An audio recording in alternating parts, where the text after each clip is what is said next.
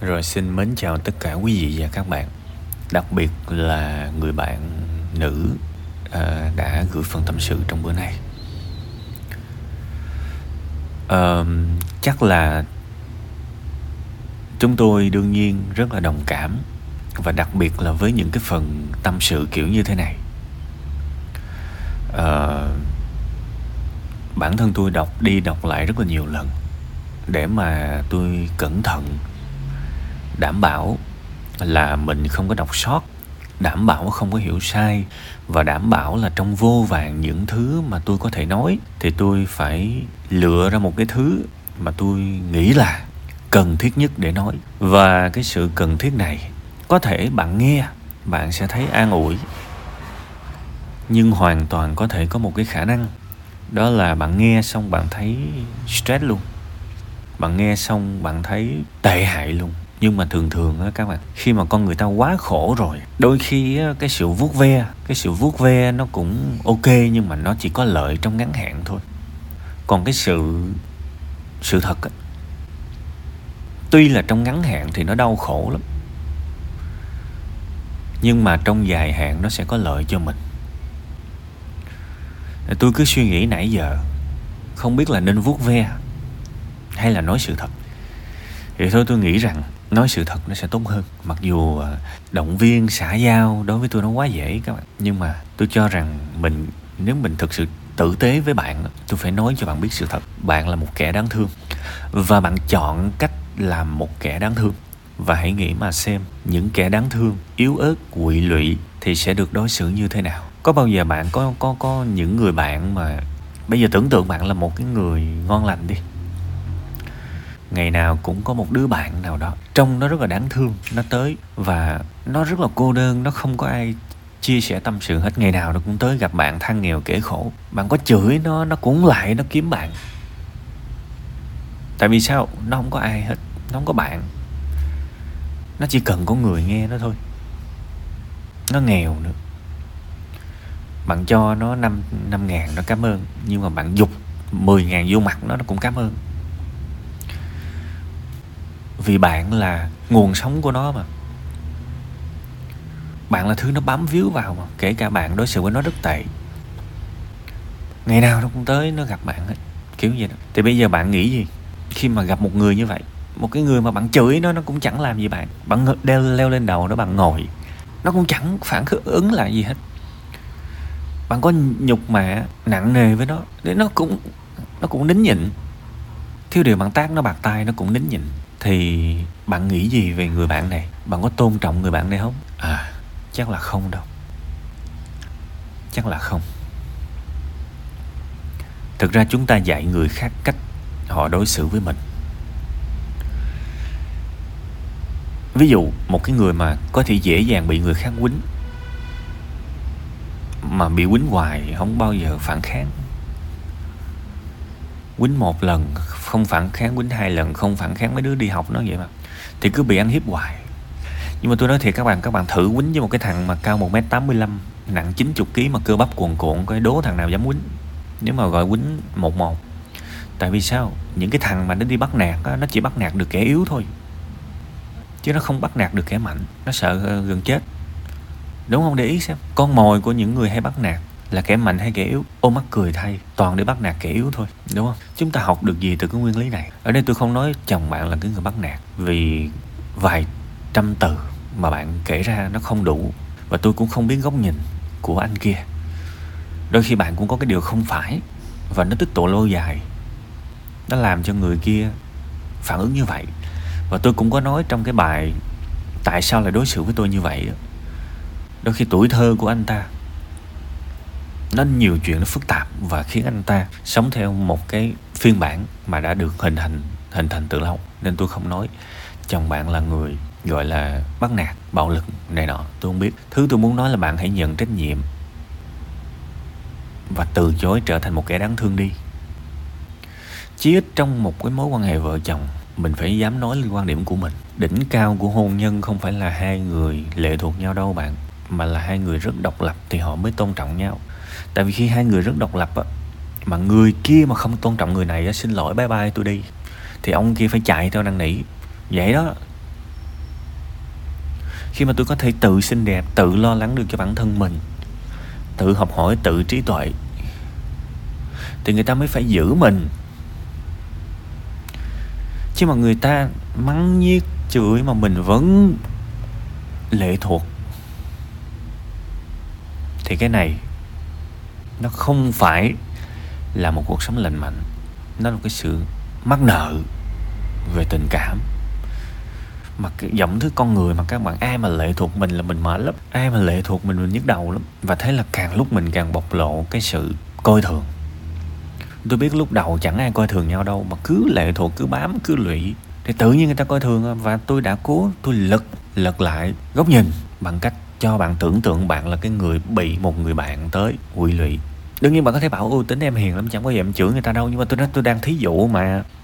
Tôi đang thí dụ. Thí dụ mà bạn bạn nó tới nó kiếm bạn mà bạn chửi nó mà nó vẫn hề hề hề hề ngu gì bạn không chửi nữa mắc gì bạn phải tôn trọng người đó. Đúng không?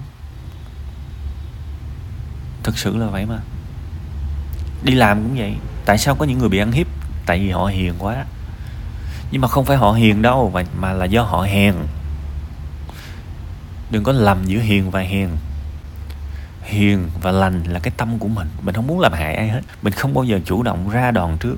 Mình không bao giờ có một cái ý xấu không bao giờ suy nghĩ thậm chí là có một cái suy nghĩ cầu mong một cái điều tồi tệ đến với người khác. Hiền lành là vậy đó. Nhưng mà khi một ai đó mà kiếm chuyện với mình ai đó làm tổn thương mình mà mình không dám đứng lên để bảo vệ mình cái đó là hèn chứ không phải là hiền. Người ta cứ lộn hai từ này. Bây giờ tự nhiên đi ra đường khơi khơi hoặc là đi vô công ty gặp bà chị làm trước mình. Bà quạo chồng quạo con gì đó. Tự nhiên cái vô bà chửi mình. Cái mình nín nhịn luôn mình cho qua. Thì coi chừng cái hành động đó, bạn đang dạy cho người ta lần sau có chuyện tới và chửi em tiếp đi. Cái đó là hèn. Tại vì bên trong bạn đâu có thanh thản đâu, bên trong bạn đâu có vui vẻ đâu, bạn ấm ấm ức gần chết.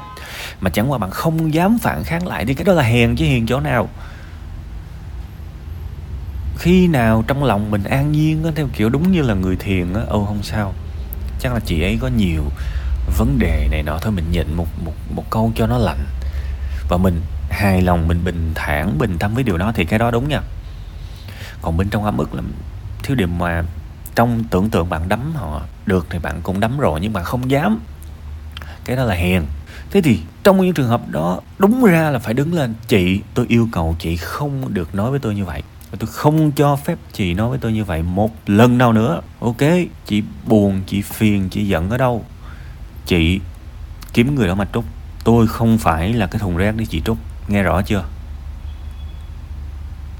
Tôi yêu cầu một lần nữa nha. Nếu lần tiếp theo thì tôi không bỏ qua đâu. Tôi không bao giờ gây hại cho chị, nhưng tôi cũng yêu cầu chị không được gây hại cho tôi vì những chuyện đau đau ok, chị có thể thích tôi, chị có thể không thích tôi, tùy chị. Nhưng tôi không phải là cái người dễ bắt nạt đâu. Ok. Phải nói như vậy. Để làm gì? Tôi dạy cho chị một điều. Lần sau muốn bắt nạt, đi tìm người khác mà bắt nạt đi. Ok. Đó là hiền nhưng mà không hiền. bây giờ, quay trở lại gia đình bạn đã dạy người khác cách họ đối xử với bạn quá nhiều, quá lâu rồi. Thì bây giờ để thay đổi trong ngày một, ngày hai nó không đơn giản. Tôi đề nghị bạn, bây giờ trong cái phần tâm sự này tôi chỉ hỗ trợ bạn phát hiện ra vấn đề thôi. Còn lên một cái lộ trình, tôi đề nghị bạn đi tham vấn tâm lý. Bạn cần phải giúp đỡ bản thân mình bằng cách kiếm những người uy tín đàng hoàng, tử tế và giúp bạn. Và bạn cần một cái lộ trình, thậm chí là một cái phát đồ. Dĩ nhiên, khi mà tôi phân tích với bạn rồi, bạn tới bạn gặp những chuyên viên tâm lý, hãy nói với họ, em biết vấn đề rồi. Cái sự nhu nhược của em, cái sự nhẫn nhịn của em, cái sự lệ thuộc của em, khi mà người khác tấn công ngôn từ em mà em cứ nín nhịn và họ quen với cái điều đó rồi. Em biết vấn đề là như vậy. Em mong các anh chị hỗ trợ em lên một cái kế hoạch để em cải thiện từ từ vì em vẫn muốn giữ gia đình ok và kế hoạch này có thể được thực hiện trong vòng 1 năm, 2 năm, 3 năm để cứu lại cái gia đình của bạn. Ok. Đương nhiên sẽ có những chuyên viên tâm lý cá tính họ rất mạnh. Họ có thể đề nghị bạn những cái giải pháp đột phá thì thôi tùy người, tùy người. Nhưng tâm sự buồn vui này chúng ta không thể nào nói hết câu chuyện này được vì câu chuyện của bạn nó nghiêm trọng mà.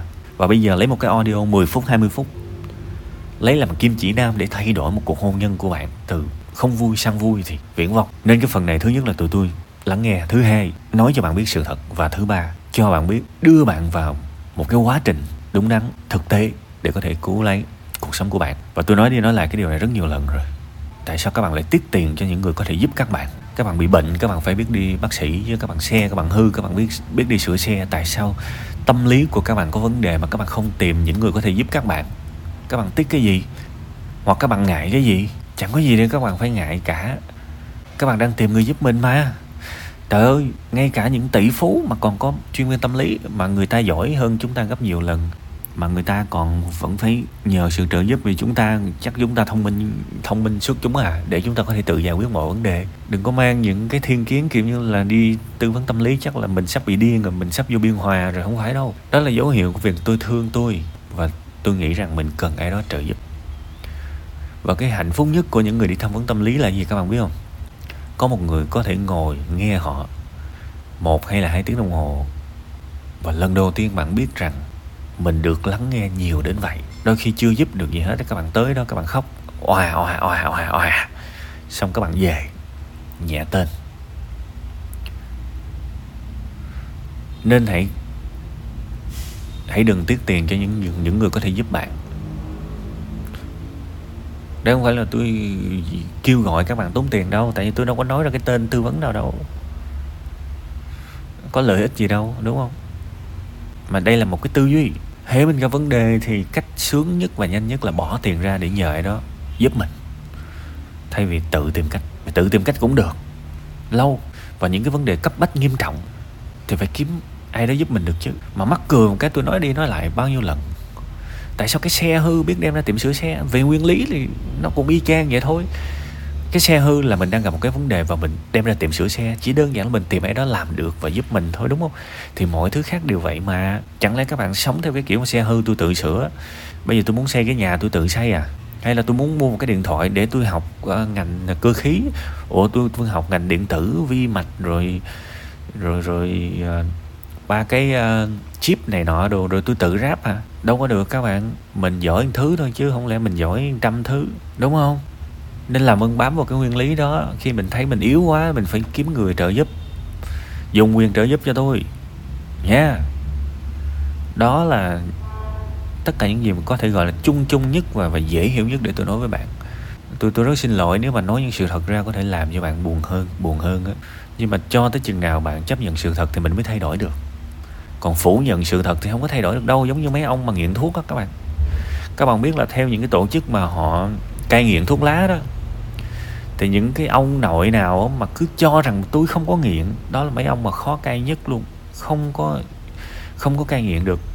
Tại vì lì quá, ngày hút mấy gói mà đụng tới cái, tôi có nghiện đâu, trời ơi, lâu lâu buồn hút thôi. Mấy ông đó thôi, hết thuốc chữa, không có cứu được. Còn những người thừa nhận tôi nghiện à được á, mấy ông này mấy ông này dễ giải quyết, tại vì họ thừa nhận vấn đề của mình rồi, họ thấy tội lỗi, và họ cũng bỏ cái sĩ diện của mình xuống rồi. Nên cai nó dễ, nhớ giùm nha. Cố gắng lên.